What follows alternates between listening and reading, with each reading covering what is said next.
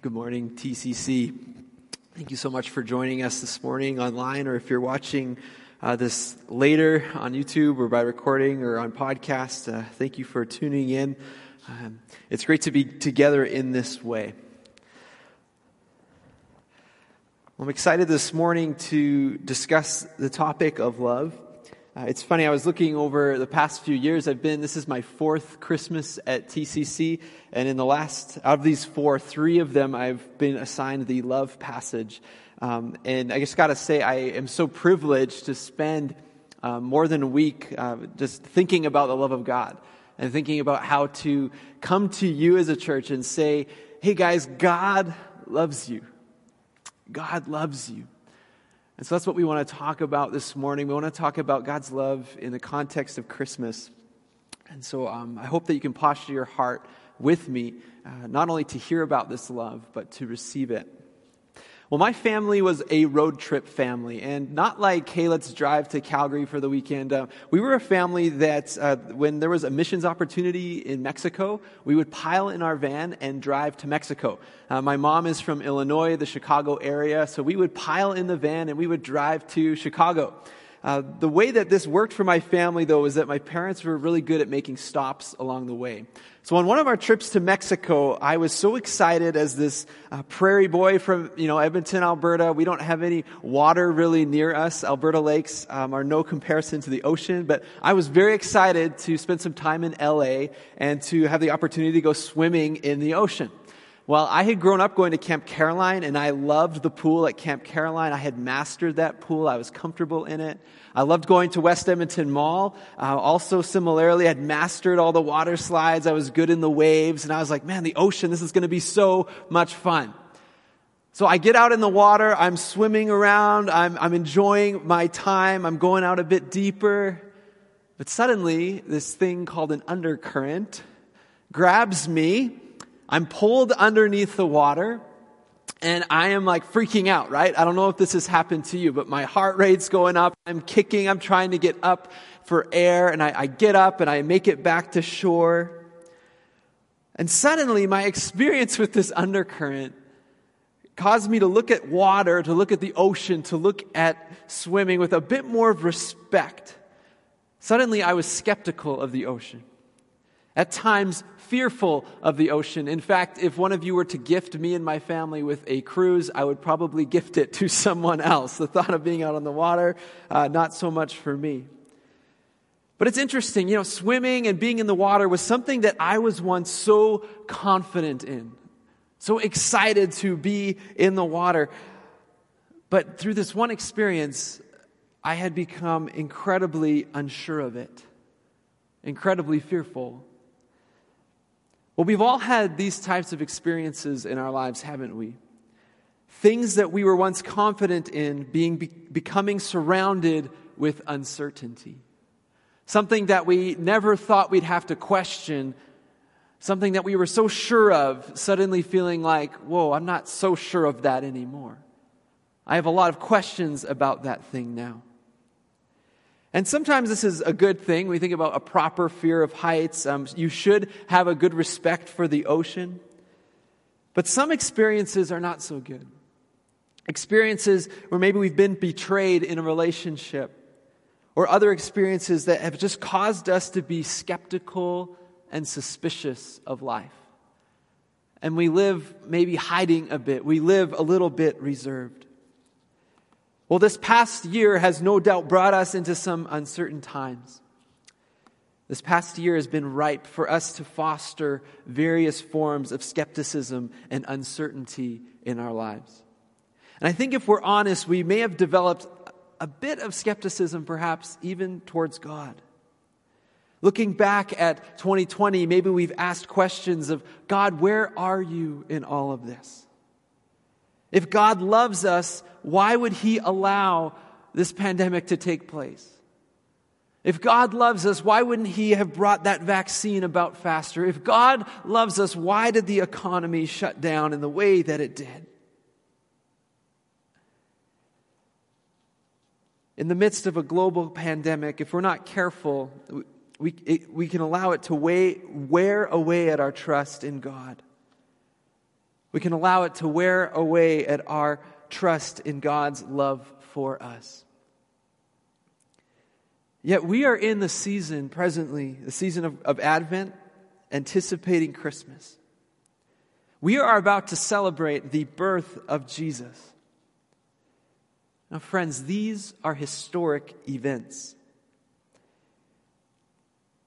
These events we are celebrating provide for us a confidence in the very real, ever present love that God has for us. So while we may wonder if God's love has changed, it has not changed. If we may wonder if God's love, we might feel like it has lessened towards us, but it has not lessened. If we wonder if God's love has departed from us, it has indeed not departed. And why can I say these things? Well, because some 2,000 years ago, God's love was expressed in a historic event, an event which works as a proclamation of God's love through the ages, throughout time, an event that cannot be changed. And that event, of course, is all wrapped up in the person of Jesus. The birth of Jesus Christ, among many things, is a proclamation and demonstration from our Father God of His love for us. The events surrounding the birth, life, death, resurrection, and ascension of Jesus give us an assurance that the love of God remains present to us even now. Though we may struggle to feel it, or though we may live in a culture that is more and more skeptical of God's love than ever before. But I want us to unpack some of these ideas. And, and to do that, we need to first ask the question of, well, what is love? When we talk about love, what exactly are we talking about? And as good students of God's Word, it's important for us to take the time to uh, really get into his, the, the Word of God and, and understand and pull out what it means when it talks about love. Now, as I said, I've had the opportunity to speak on love here at TCC many times, and um, in the past, I've drawn on the, the study of a theologian named Scot McKnight. And I believe that when we ask the question, what is the love of Christmas, it's appropriate for us to, to turn to what Scot McKnight has studied. Because Scot unearths this reality that when we're talking about the love we find in the Bible, we're not talking about a love that's based on a feeling. It's not this like gooey, fuzzy feeling that we get inside of our, our, our stomachs, you know. That's not the love the Bible's talking about. And it's not a love that is based on preference, this idea of I prefer pizza over lasagna. I love pizza and I, I like lasagna. It's not that type of a thing. Rather, the love we see in Scripture, as Scot McKnight has, I, I believe, so wonderfully said, is summed up in commitment. It is summed up in commitment. He calls it a rugged commitment. Uh, some of you have probably heard the song by the worship leader Cory Asbury, um, the Reckless Love. Um, Scot McKnight would retitle that Rugged Love, the rugged love of God. Because it's this love that, you know, when we look at it and study it, it, it almost, it doesn't make sense. Because humanity has pushed against God's love so much. Why would God love us? It's because He's committed to loving us. He's coming after us. And not only is this love summed up in commitment, Scot McKnight kind of unpacks these three ideas. I want to unpack them again for us quickly as a as way of reminder. And first, he says that it is, is a commitment to be with us. That God's love is a commitment to be with us. We could call this a commitment of presence. You know, my, my wife and I now have a one month old at home, and our two year old daughter, Libby, is starting to kind of experience maybe a bit of distance from mom. Mom's not as available perhaps as she once was. And I, I wonder if she was thinking about this at, at two o'clock in the morning the other day when, when Libby woke up and came running into our room and climbed into our bed and snuggled up against mom and then asks mom, Mom, will you snuggle me? you know, no, Libby's coming to, to Jolene and saying, Will you be with me? Will you be present with me in this moment? And of course, Jolene makes herself available. She gives Libby the gift of her presence. And, and friends, that, that gift of presence is something that you and I are all longing for from God. And we look, when we look at the Bible, we see this concept unpacked over and over again. When God made himself present to his people in the wilderness, when God made himself present to his people uh, by establishing the temple and coming to dwell among them, when God made his presence real among his people by speaking through the prophets, uh, his heart for them. And then, of course, at Christmas time. John chapter 1 verse 14, we see this summed up that the Word became flesh and made his dwelling among us. God's presence among his people, his commitment to be with us. So we see God's love and his commitment to be with. Second, we see God's love and his commitment to be for us. His commitment to be for us. Scot McKnight calls this advocacy. This is an idea we see unpacked in, in Scripture when we read when God says that you will be my people and I will be your God. When, when God delivers the people of Israel up out of Egypt, it was an act of Him being for them, delivering them from their enemies. When God brings His people back out of exile, again, this act of Him being for them. And then, of course, coming to Christmas, ultimately, Jesus coming to us this amazing demonstration of God being for us by making a way for us to be restored into relationship with Him. And we read that now Jesus sits at the right hand of the Father interceding for us. That when we pray, we pray by the power of the Spirit through the Son to the Father. Jesus, our advocate, the one who is for us. And then Scot McKnight makes this observation that as you have the commitment to be with and the com- commitment to be for working alongside one another, we see this third commitment, a commitment to be what Scot McKnight calls unto. A commitment to be unto. And this is the reality that as God is with us and for us, He's, He's causing us to become the types of people that He desires us to be. That God does not leave us in a, a sinful state. He does not leave us um, just kind of off on our own, but rather He journeys with us into us becoming the types of people He desires us to be. He journeys with us in us experiencing that life to the full that Jesus came to bring, moving us towards becoming and being our best. Friends, this is the love that we see in Scripture. It's not based on a feeling. It's not about preference. Rather, it's based on a commitment to be with us, to be for us, to see us become the types of people that He desires us to be. In the popular children's Bible written by Sally Lloyd Jones, she calls this a never stopping, never giving up, unbreaking, always and forever love. And this, I believe, is the love that comes to us at Christmas time when we read in Luke chapter 2, verse 11, For unto you this day is born, um, a Savior is born. He is Christ the Lord. For unto you this day, in the city of David, is born a Messiah. He is Christ the Lord. The Savior who has come. At Christmas, we see these realities of, of God being with us and for us, just as coming in the person of Jesus, establishing for us his love for all of eternity. Now, to all of this, we would say yes and amen. Thank you, Pastor. What a great reminder of the love of God. But I wonder, are we too quick to just say yes and amen? Because often in life, I believe that we have experiences that may not affirm this type of love that I'm talking about. Um, our family's been enjoying uh, this Advent um, calendar that was put out by Ann Voskamp, and it's really a lot of fun. It's, it's a book that opens up, and this tree pops up. And each day we have a reading, and after you do your reading, you open up one of these little compartments, and there's a little ornament um, and you take the ornament and you put it on the tree. And I know that some of you in the church are also using uh, this, this Advent calendar. And I want to use this as an illustration this morning. Uh, let's say the tree represents our hearts.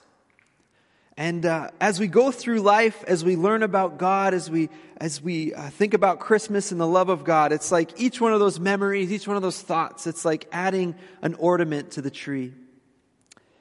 Now, something funny happened uh, the other day. My wife was helping our two-year-old put the ornament on the tree, and she bumped the tree. I was worried this wouldn't work, and all the ornaments tumbled off the tree. And I'm sitting there and I'm thinking about the love of God, I'm thinking about this, this message, and it hits me that, man, this is kind of what 2020 has been like for a lot of people.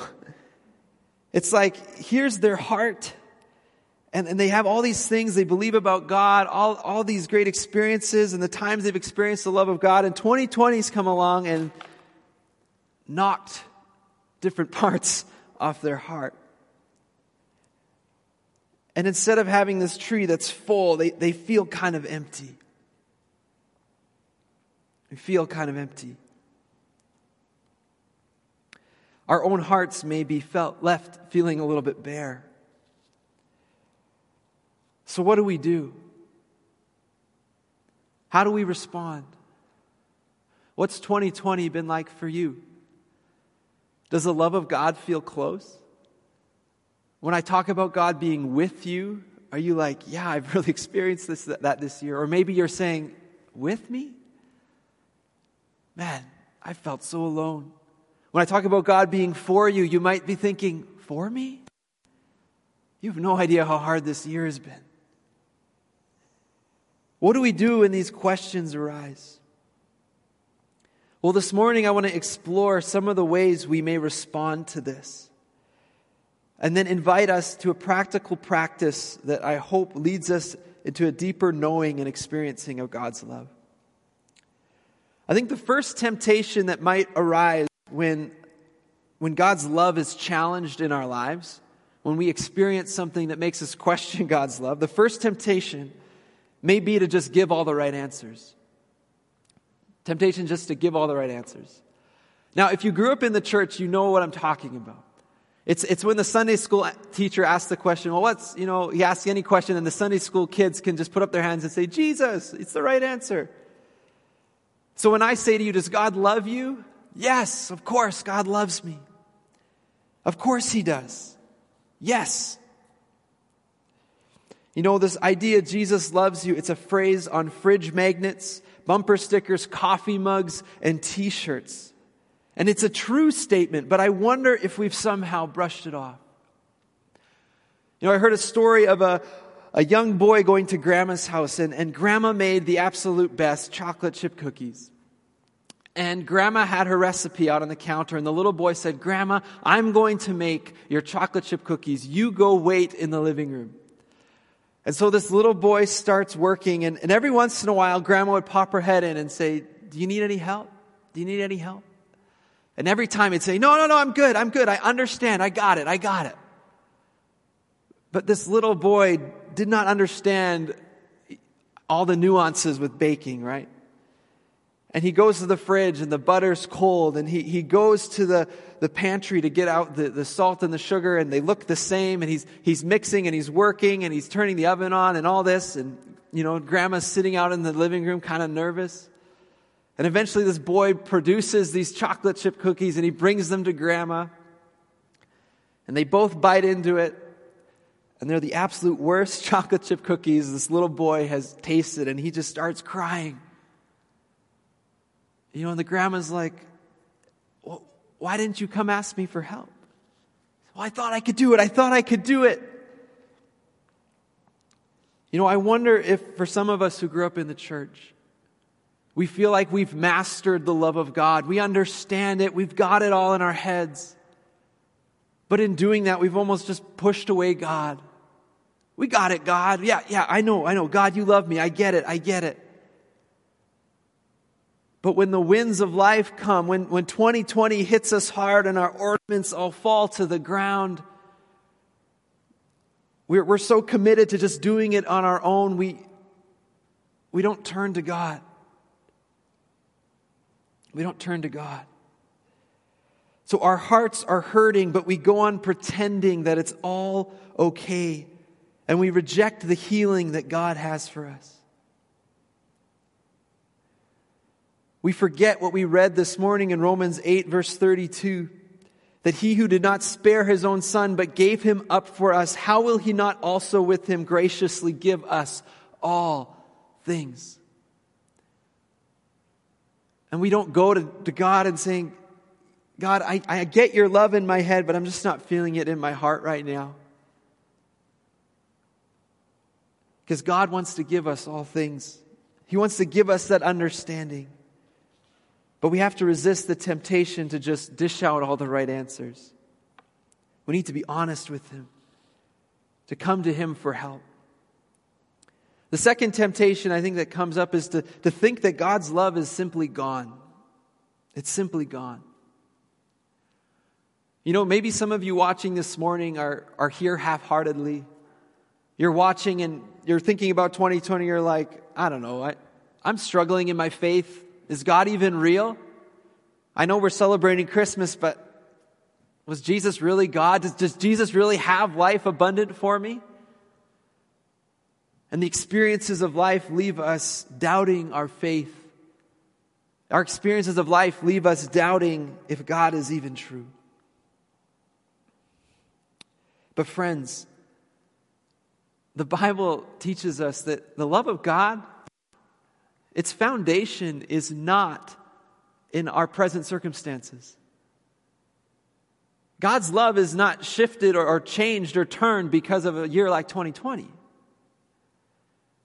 The love of God for us, our understanding of it, it's, it's rooted in history, events that have actually taken place. So while we have this temptation to doubt because of our circumstances, uh, we are missing the opportunity to, to look back at the past and to look at God's word and see, well, what has God done? What does God want to do? I've often shared about times I've been framing houses. Um, when I was, yeah, I was a carpenter before uh, heading to Bible college. And when we would build houses, you know, it's interesting because you're always working off something that you've already made right? So you get to a house, a, a lot, and there's maybe the foundation is in, but the framers build the floor. And then we work on the floor and we build the walls. And then we work on top of the walls and we build the second floor. And then we work on the second floor and we build the second floor walls and, and so on and so forth. And I have memories of standing on top of the wall on the second floor. So I'm like 30 feet up. So if you're scared of heights, this would freak you out to see me up there. And I'm standing on this wall and there is a confidence that I have that this house is not going to fall over. There's a confidence that I have that what I'm standing on is firm. Why? I built it. I put the nails in the wood. I constructed the house up to that point with my team, and I know that we did good work. So I can stand there, whether there's wind or rain or whatever, knowing that the house beneath me isn't going to crumble. Friends, the love of God is like that. There, there, we stand on something that is built, to, something that is firm, that something that is established. And when the temptation to doubt and to question and to, to say that the love of God is just gone, when that arises, we need to look back at history. We need to understand that that Christmas is the celebration of a historic event, that Jesus did indeed come. This is what we read again in our passage this morning, Romans chapter 8, verse 34. Who is to condemn? The question is asked. Then Paul says, Christ Jesus is the one who died, past tense. More than that, the one who was raised, past tense, who is present tense, at the right hand of God who is present tense indeed interceding for us. Paul is appealing to history. And friends, I appeal to you this morning if you are doubting, if you feel like God's love is just gone, look to history. Look to what has been and allow it to bring you a foundation that helps you to trust in the love of God. There's one more temptation I think that we have when we feel like all the ornaments have fallen off the tree. And that's the temptation to avoid God. The temptation to avoid God. So this isn't a, you know, just put on a happy face and pretend everything's okay. And this isn't a complete doubt where you push God away. Rather, it's kind of living. It's like you know the Bible's true. You, you trust and believe in the work of Jesus, but you're just frustrated at God. God, why did you allow this year to happen? God, you said that you loved me, but this sucks. God, where are you in all of this mess? And in the midst of that frustration, we just create a distance between us and God. But, friends, when we live questioning the love of God, we may unknowingly begin to stop trusting Him. And suddenly, while we might, you know, we, we know God's there, we just start living totally apart from Him. This is where Romans chapter 8, verse 35 to 39 come to us. Paul's appeal. You know, Romans 8 is, is such an amazing passage. And in Romans chapter 7, we have Paul looking at his own circumstances and asking the question, Who is going to rescue me? He looks at his own life. He feels trapped in sin. He feels lost. And like, what am I going to do? Come on, God. But he makes a choice to turn his eyes to Jesus. In Romans chapter 8, he talks about all the blessings we have in Christ Jesus. One thing after another. And he gets to this passage we had read for us this morning Who shall separate us from the love of Christ? Shall tribulation or distress or persecution, famine or nakedness or danger or sword? If Paul was living in 2020, he would have added, uh, Will a global pandemic separate us from the love of God? Absolutely not. As it is written, for your sake we are being killed all day long. We are being regarded as sheep to be slaughtered, which is Paul saying that uh, we, will, we will face these difficulties. We will go through hard times. But he goes on, verse 37, no, in all these things we are more than conquerors through him who, what? Who loved us. For I am sure that neither death, nor life, nor angels, nor rulers, nor things present, nor things to come, nor powers, nor height, nor depth, nor anything else in all of creation will be able to separate you from the love of God in Christ Jesus our Lord. If you were all in here, I'd say, could I get an amen? Friends, this is the present reality. And we may want to avoid God, frustrated at Him that He seems distant, frustrated that He doesn't feel like He is with us or feel like He is for us. But the Bible tells a different story. Nothing can separate us. Friends, there is no guarantee in our physical health. There is no guarantee that our economy will always flourish. But there is a guarantee in the love of God.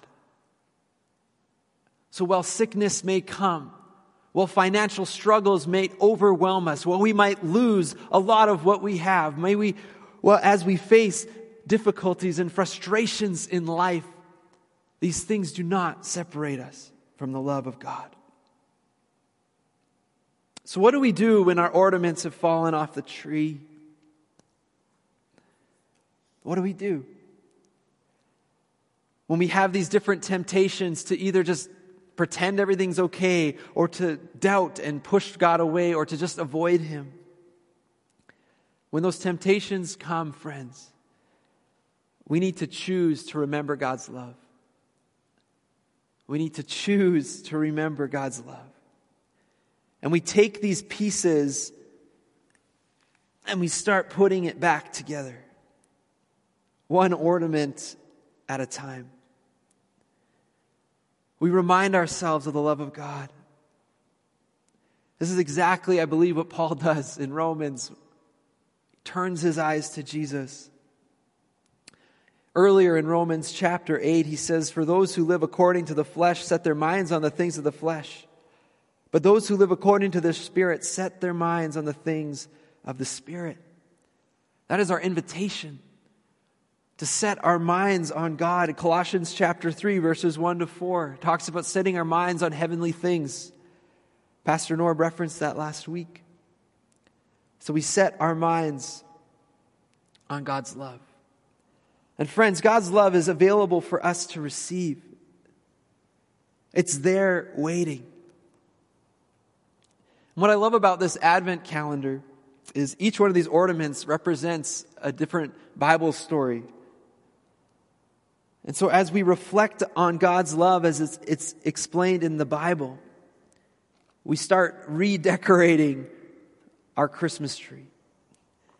As we set our minds on things above and remember God's love, the way that He has been for us and with us in His Word, we start redecorating the Christmas tree.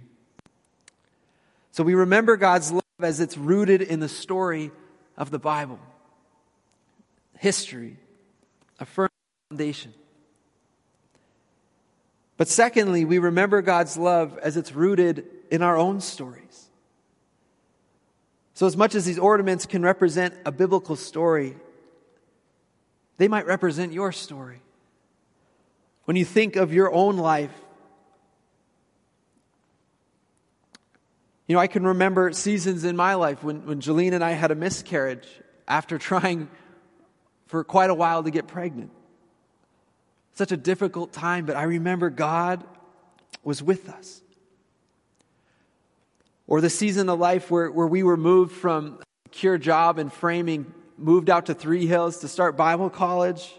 I can think about that time and remember that God was with us, God was for us. And when I think about all the sin in my life, all my own failings, all the things that I've screwed up in, I can think about how God continues to have grace for me and how He continues to lead me into becoming the person that He desires me to be. And I see how God is working to make me become the person that He desires me to be. And little by little, as we set our minds on the love of God, as we remember the love of God, all that 2020 might try to take away from us is not only restored, but secured. Well, last week, Pastor Norb uh, gave you some homework, and uh, I want to give you some homework as well. Unfortunately, I printed the wrong thing, and it's not right in front of me, so I'll have to look at the screen to, to see um, what exact wording I had. But I want you today or this week to take time to remember. To take time to remember. How might you uh, spend time reflecting on the love of God? Maybe over the dinner table, you can sit down with your family and, and ask the question How have we experienced God be with us? How have we experienced God before us? How have we experienced God working in us to become the type of people He wants us to be? And as your stories are shared around the table, you start to put these little ornaments back on the tree. So talk about it with your family. Or maybe you're more reflective and, and want to sit down and pull out a piece of paper or open up your journal and just sit down and, and start to write about what the love of God means to you. I encourage you in this week to reflect back on this past year, to identify the ways that you've maybe felt tempted to question God's love that you've felt tempted to doubt, that you've felt tempted to just put on a happy face even though you weren't feeling it. And to write about those times. And then to remind yourself of the love of God. Perhaps a good exercise for you would be to write out the good news, write out the gospel in your own words. Sit down and, and write out, okay, God, how, how, have you, how has your love come to me? How has your love come to the world?